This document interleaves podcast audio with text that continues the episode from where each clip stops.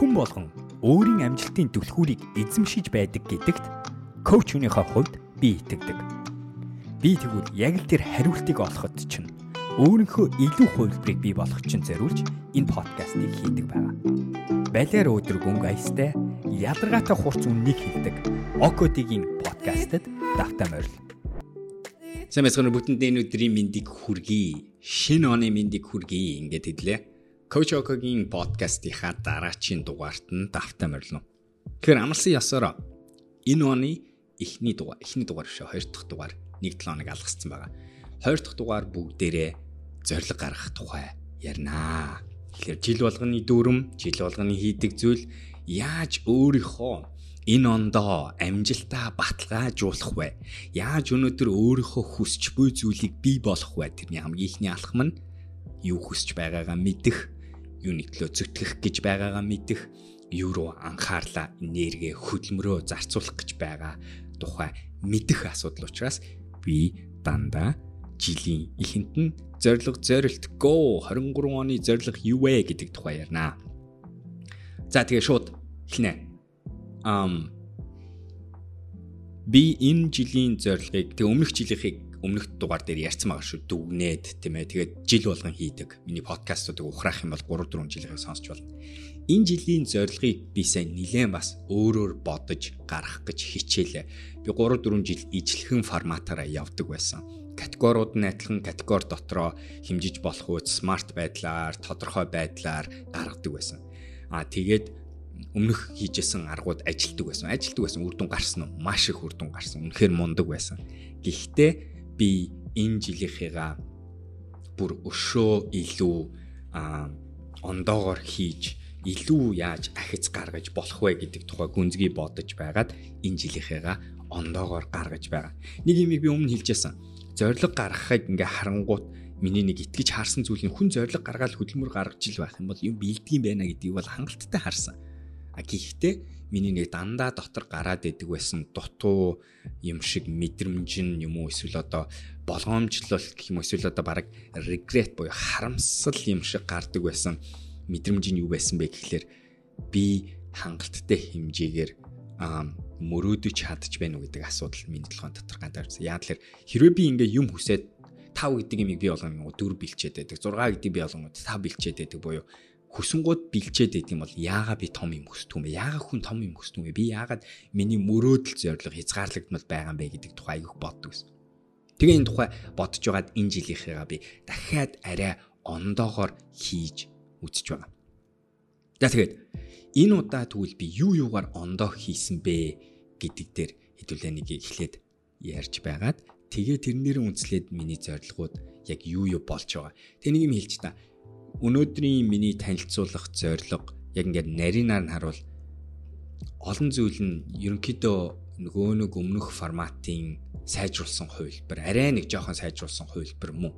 Гэхдээ би нэг мэдчихэж байгаа зүйл нь юу вэ гэхээр би олон энэ өнөөдөр танилцуулах зорилгоудаа дахиад энэ эхний улирлын баг 3 дугаар сар дуустал нэлээд өөрчлөх байх, дахиад сайжруулсаар байх гэж бодож байна. Тэгэхээр бас эцсийн хувилбар бишээ гэсэн үг. Тэгээд энэтэй холбоотой би дөнгөж сайн нэг номны танилцуулга хийсэн байгаа өнгөрсөн 7 хоногт.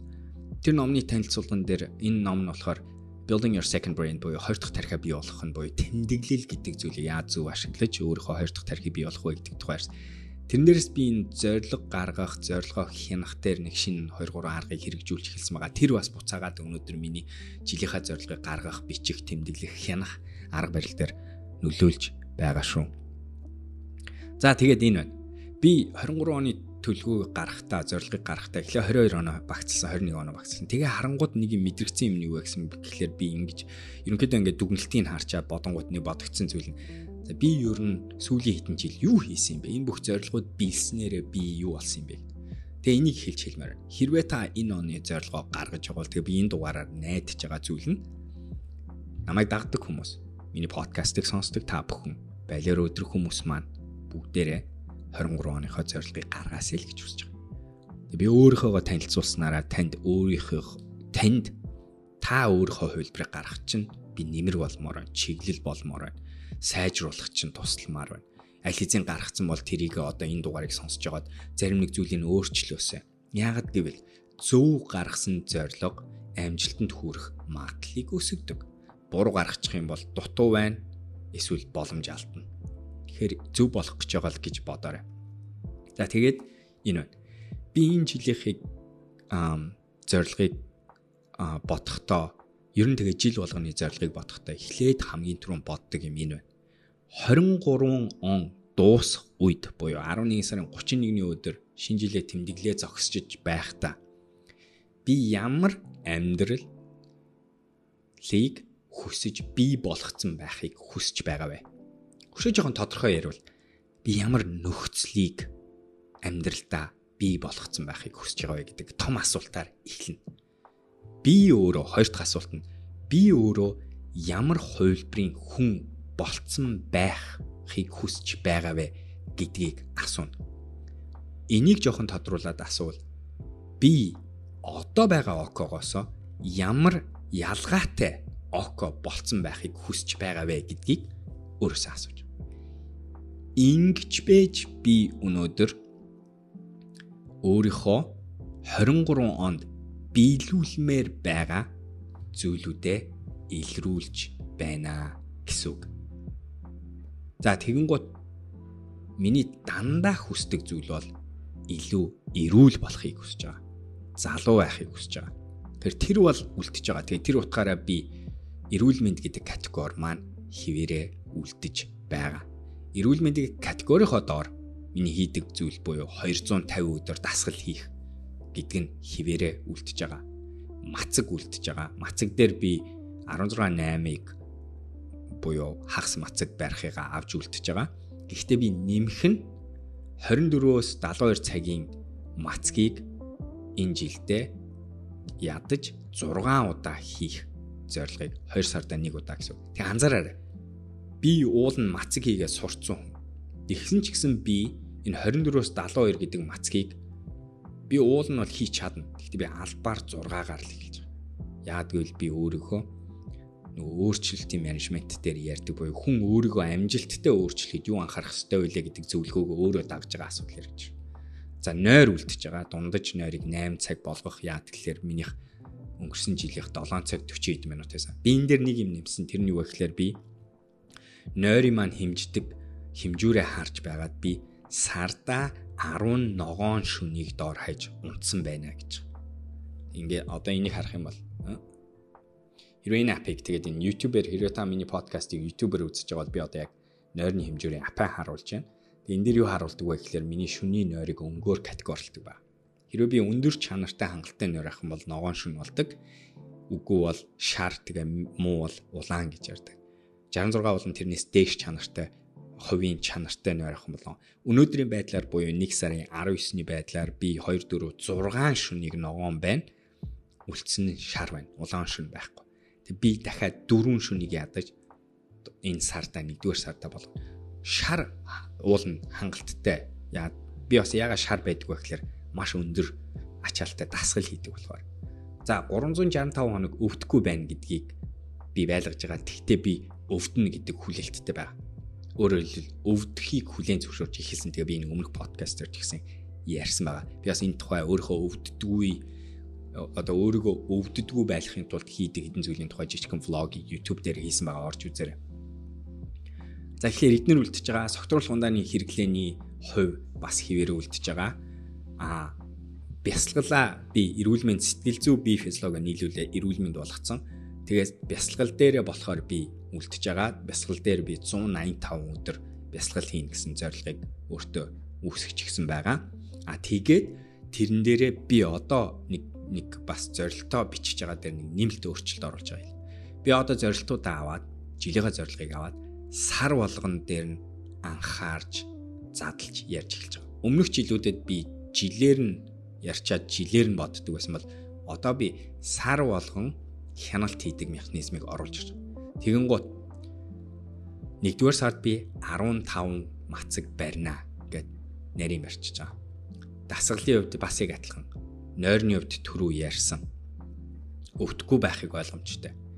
Би энэ second brain building гэдгээс өмнө нь өөрөө зөвлөдөг байсан зүйлээ одоо дахиад шинээр дээрүүд хийдэг байсан зүйлээ буцааж оруулж ир тэрний үгээр 7 хоног сараар би төлөвлөгөөгөө үр дүнгээ дахиж хянах механизмыг шашин шиг буцааж оруулж ирж байгаа. Өөрөөр хэлбэл би 7 хоног болгоны бүтэн сүү өдөр би 7 хоногийнхоо төлөвлөгөө болон гүйцэтгэлээ харна, ярина, дүгнэн. Тэг хамгийн том асуух гэдэг зүйл нь энэ 7 хоногт хийсэн ажлын хідэн сарын зорилго руу нийцүүлсэн ажил байв, хідэн үгүй байв, шал дэмий ажил байв. Улмаар энэ сард хийсэн зүйлүүдийн хідэн том зорилго руугаа чиглэсэн хөдөлмөр үр дүн байв, хідэн хоосон дэмий юм байв. Өөрөөр хэлбэл би энэ жил зүгээр зорилгоо зохихоос гадна би өшөө илүү дутуу юм хийдэг зохион байгуулалтаа багасгах зорилгыг өөртөө тавьж байгаа. Өшөө нарийн зорилго руугаа анхаарсан сатааралд энерги баг зарсан хүн болмоор. Олон юм бүтээмжтэй хийгээд ирэнгууд efficiency trap гэж нэг юм бий болт гэж байдаг. Efficiency гэдэг нь өндөр бүтээмжтэй байх гэж байгаа. Trap гэдэг нь одоо юу хорох хорох гэм монголоор чи буруу орчуулж яж магадгүй. Гэхдээ хавх хавх гэсэн үг. Тэгэхээр өндөр бүтээмжийн хавх гэсэн санаа гарч байна. Энэ юу гэсэн үг вэ гэхээр ингэж байгаа. Хүмүүс бид нар би айгүй хурдтай юм хийгээд тах юм бол хурдан дуусчихна гэдэг үгүй эсэргээрээ ингэдэг юм байна. Би хурдтай юм хийх тусам хийх юм ихсдэгэ гэсэн санаа байдаг. Нийгэм тэгдэг. Тэгэхээр миний нэг хийгээд байдаг юм гэл би маш олон зүйлийг хийж чаддаг, зөгтөг болохоор буцаад тэрийгээ дагаад ерөнхий хийж байгаа юмны тоо айгүй ихсдэг. 7 хоног болгон хідэн төдөө хийж дуусгаж байна. Хідэн таск хийж дуусгаж. А тэгвэл тэрнээс гарч байгаа асуудал нь юу вэ гэхлээр хийх зүгээр л дээ тэр олон зүйлийг. Гэхдээ би яамар байна уу гэхлээр хийж чадах болохоор хийх биш хийх ёстой зүйлүүдээ л хийдэг болмоор. Өөрөөр хэлбэл би эренблэх амьдралын ач холбогдлын эренблэх ажлаа өшөө сайжруулад тэгээ цөөхөн эдэн зүйл дээр өшөө гүнзгий ормоор. Ахир эрүүл мэнд гэдэг категорийн доор гаргасан зорилтуудыг сая та хэдэд би хуваалцлаа. Энтэй холбоотой асуулт байвал комент сэгтэнд бичээрэй. Миний энэ энэ оны зорилго зорилтуудыг би юу medium дээр тавина эсвэл одоо энэ жилээс эхлээ medium дээр вебсайт өөрийнхөө шинжилсэн вебсайт дээр тавина. Тэгвэл тэнд орж харж болно. Аа тэгээд мэдээч хэрэгнтэй холбоотой дотор нь байгаа нэг хоёр тодруулж асуух юм байвал бас хэлээрэй тэг би хариулж өгч байна. За тэгээд нэг сэдв рүү өсөж орё. Тэрний нь хэрвээ би энэ он миний хувьд ямар он бэ? Би энэ оны эцэст ямар амьдралыг бүтцийг бий болохыг хүсэж байгаа. Би өөрөө хэн болохыг хүсэж байгаа гэдэг асуултыг асуунгууд нарийн орхоос өмнө би нэг хариулсан зүйлүүд нь энэ байна. Би дөнгөсөө 38 хүрсэн. 23 он бол миний хувьд 38 насны. Би 40 нас хүрэхэд 2 жил үлдэж байна. Тэгээд нөгөө амьдралын том зорилтууд шүү дээ 5 жилийн цэг, 10 жилийн цэгүүдээ энэ төр бодонгууд надад 23 он гэдэг бол foundation жил гэж би өөрөө тодорхойлж байгаа. Foundation гэдэг нь юу гэсэн үг гэхээр хундаам үсгэх жил гэсэн. Би бодох нь 23 он хүртэл би би амьдралыг дуршиж үзлээ, амталж үзлээ, тоглож үзлээ. Би өөрийгөө таних зорилгоор олон хувилбар болж үзлээ. Тэгээд би тэр болго тэр туршилт болгоныг хийх тусам би баталгаажуулалтуудыг аваад би гэж ийм хүн юм байна. Би ийм юмнаас утга учир авдаг. Ийм юмнаас амьдралын тодорхойлтыг би болгодог. Миний хувьд тодорхой зүйл, тодорхой биш зүйл ийм. Миний хувьд ам а бусадтай бусдад одоо танигдах зүйл маань юм байна. Бусдад хайрлагдах хайр юм юм байна. Бустай холбогдох, надтай холбогдох хүн хин юм. Би хинтээ ойрхон байхыг хүсэж байгаа. Миний хувьд утга учиртай харилцаа гэж хин юм. Миний хувьд өсөх арга нь юу юм? Миний хувьд нийгэмд хувь нэмэр оруулах үнц нь юу юм? Гэх мэт нөгөө 6 хэрэгцээнийхээ хариултыг би одоо таньж байгаа болохоор таньчлаа, нэлээд ойртчлоо гэдгийг харж байгаа болохоор одоо би тэгвэл эднэрийг аваад өөрийнхөө ирээдүйн хувилбарын хундаамыг 23 он 24 онд бий болгоно гэсэн 23 оны маань нэр нь foundation болж байгаа миний хувьд. Тэгэхээр бас нэг та хэд бас нэг өөрийнхөө зорилтыг нэг өөрөөр харж болох. 23 он таны он таны хувьд ямар өнгө аястай жил байх вэ? Миний хувьд хундаам, foundation, суур эхлэл гэсэн баг санаа гарч ирж байгаа. Таны хувьд тэр юу вэ? Энэ Foundation гэдэг нь миний хувьд юу гэсэн үг вэ? Би одоо яг өөрийнхөө үнэнч хийдэг, цөөхөн хийдэг зүйл рүүгээ би craft төвшөнд ормоор. Craft гэдэг нь юу гэсэн үг гэхээр уран бүтээлийн өндөр чанартай уран бүтээлийн төвшөнд ормоор байна. Өөрөөр хэлбэл би өмнө нь болохоор яадаг байсан гэхээр стартапын гормороо олон зүйлийг хурдтай хийж байгаад тэгээ тэнцэнсээ ингээд суралцаад тэрийг чанар дээр биш хурдан дээр анхаардаг байсан бол энэ жил би чанар дээр анхаарад амьдралд үүсгэж байгаа зүйл сурж байгаа зүйл өсөж байгаа байдал эрүүл мэнд бүх зүйлээ би илүү гүнзгий чанартай болгоно гэдэг дээр өөрөө анхаарч эхэлж. Би битсэн үг нь бас би энэ жил илүү магадгүй илүү жоохон serious болмоор байна. Иймэрхүү зүйлтэй илүү чухал харьцаж эхэлмээр байна. Хөнгөн хөнгө явах биш. Жоохон жинтэй. Жоохон тайван хандаж эхэлмээр байна гэж байна. Энэ жил би газардсан жил 38 39 наснда би илүү газардаж тэр хундамыг би бол тэр фаундейшнийг би бол яагаад гэвэл би 40-тэй дээр нэг дүр зураг байгаа. Тэр лүгөө орохын тулд 38 39-тэй ийм хийх хэрэгтэй байна гэж Тэгэд энтэй холбоотойгоор надад 23 онд авмаар байгаа мэдрэмж. Тэгээд дараачийн гоё шинэ арга хэлж байна. Би 23 онд мэдэрмээр байгаа мэдрэмжүүдээ бас гаргасан. Тэр нь би өөртөө ихтэй мэдрэмжийг илүү авмаар байна. Мэдэрмээр байна жилийн дур. Би илүү амар мэд, амар амгалан гэдэг юм зүйлийг хиймээр амар ч юм хийж явахдаа би өнөөдөр илүү амгалан баймаар байна. Илүү амар мэд баймаар байна. Илүү тайван баймаар байна. Илүү хөнгөн мэдрэмжийг байна. Хиймээр байна. Илүү удаан явмаар байна. Англиар grace гэж үг байдаг. Хөнгөн graceful гэдэг нь одоо юу ч болоогүй юм шиг тийм а байдлыг хэлж байгаа. Тиймэрхүү мэдрэмжийг энэ жил мэдэрмээр байна гэж би өөртөө хэлж байна. Тэгээ анзаарч байгаа. Би зорилгоо гаргахтаа зүгээр энэ жилээ ботгүй би тэрний дараа жил яах вэ? Энэ жил хийсэн зүйл маань буцаад дараа жилийн юу болох вэ? Тэрний дараа яах ч байгаа вэ гэдгийг гинжин холбоосыг үүсгэж толгоонд гаргаж байгаад юу өөртөө хүсэж байгаа вэ гэдгээ бичиж байгаа. За тэгээ цаашлаа ярих юм бол миний дээр бас нэмсэн одоо зорилтууд дотор 54 ном унших зорилгоо би хിവэрэ авч явж байгаа. Энэ удаа нэг ялгаа нь би 54-ийг одоо ихэнхийн тодорхойлж байгаа аль хэзээ аль номнууд гэдгээ бичиж тодорхойлчихсан байгаа. Листэ гаргацсан байгаа нөтөн дээр. Тэгээ тэрийгээ давж. Тэгэхээр анзаарч байгаа. Би өмнө нь хийжсэн зүйлээ одоо өшөө нарийн болгож, өшөө гүнзгий болгож. Хувь нэмэр оруулах, туслах зүйлүүдээ гаргаж. Бизнес карьер дээр би яг одоо гаргаж дуусаагүй байгаа гэвэл нэгдүгээр үйлрэл би нэг томоохон карьерийн өөрчлөлт явуулж байгаа. Mind application, хүмүүн publishing, Momade гих мэтийн өөрийн яг оролцоотой байгаа гарааны бизнесүүд дээр өөрийнхөө компаниуд дээр бас тодорхой зорилгоодыг одоо гаргаж байна. Яг дотор нь орчихсон. Эдгээр бизнесүүд энэ өөр хүмүүсээс хамааралтай болохоор эднэрийн объективүүдийг зорилтуудыг гаргахад бусдын оролцоо хэрэгтэй. Тэгэхээр арай дуусаагүй байна. Ам өөрийнхөө нэг би энэ жил одоо яг одоо гаргаж одоо одоолт ингээд тархиндаа буцалгаад бодоод явж байгаа нэг зүйл нь болохоор би өөрөө өөрчлөх шаардлагатай миний хувьд өөрчлөх шаардлагатай тэр зан чанар дадал зуршил итгэл үнэмшил юу вэ гэдгийг би толгоонд хайгаад байгаа.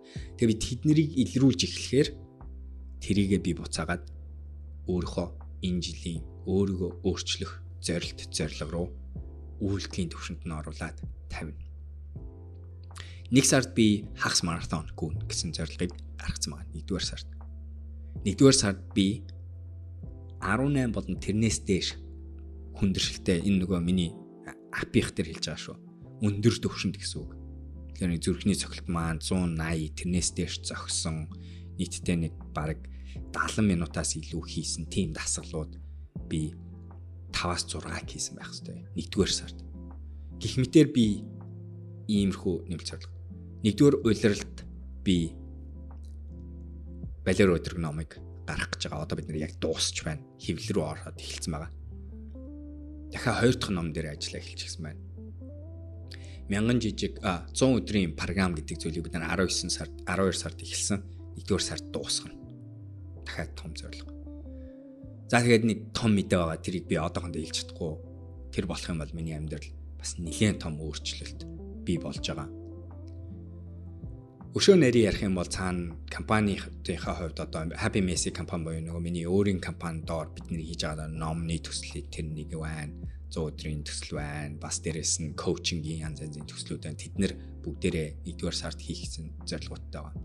1-р сар, 20-р сар, 3-р сарын аяллуудыг би гаргаад аль хэзээ бичээд одоо чинь 20-р сард надад э, миний ажлаас болоод тэгээ бас нөгөө ихтгэл хийх урилгууд орж ирдэг байгаа. Тэгээд одоо 1-р сар, 2-р сар, 3-р, 4-р сарын хүртэл би гаргацсан байна. Тэгээ тэнцэнээсээ би одоо яаж байгаа гэхээр өдөр хоногуд мэдчихэж байгаа болохоор аль нь алийг нь очиж хийх үү, алийг нь хийхгүй байх вэ гэдгээ энэ ч яг одоо шүүж байна. Жишээ нь Тайланд, Япон хоёрын 2-р сард хоёулын дээр нь урилга ирсэн байгаа. Тэгээ би хоёулын нь магадгүй үгүй гэх гээд байна. Яг бол тэр 2-р сард нь Америк явах ажил. 3-р сард Сауди болон Эмират руу явах байгаа. Тэр хоёрыг харамсалтай нэгийг Саудиг нь хасч магадгүй гэж бодож байна.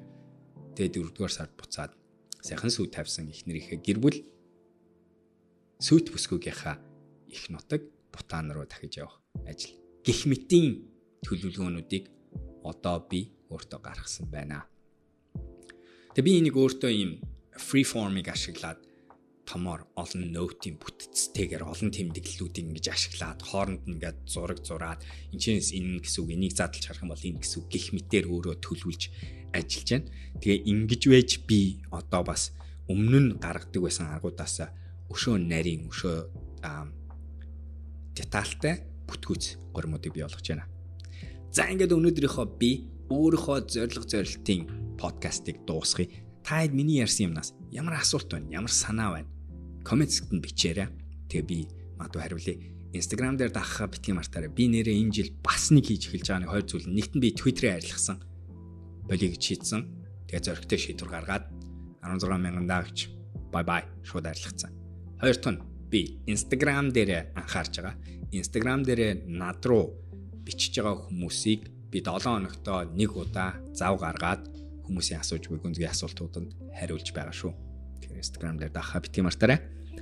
Тэгээд а Mind app дээр миний 100 өдрийн эрүүл амьдралын хэм маягийн маань өөрийн маань хөтөж би өөрөө хийсэн 100 өдрийн програм байгаа. Тэр маань явж байгаа. Одоо дуусч байна. Тэгээ тэрийг хүн болгон орох боломжтой болж байгаа. Тэр нь амьд биш би аль хэзээ бичсэн гэсэн үг. Яг эхлээл 100 өдөр үргэлжилдэг юм програм байгаа. Энэ явж байгаа. Тэгээ балер өдрөг ном утгагүй гарах гэж байна. За ингээд утгагүй уулзцгаая. Амжилт балер өдрөг байцгаагаарай. Тэгээд дараагийн дугаараар дараагийн видеогоор уулзъя. Subscribe хийхээ битгий мартаарай. Баяртай.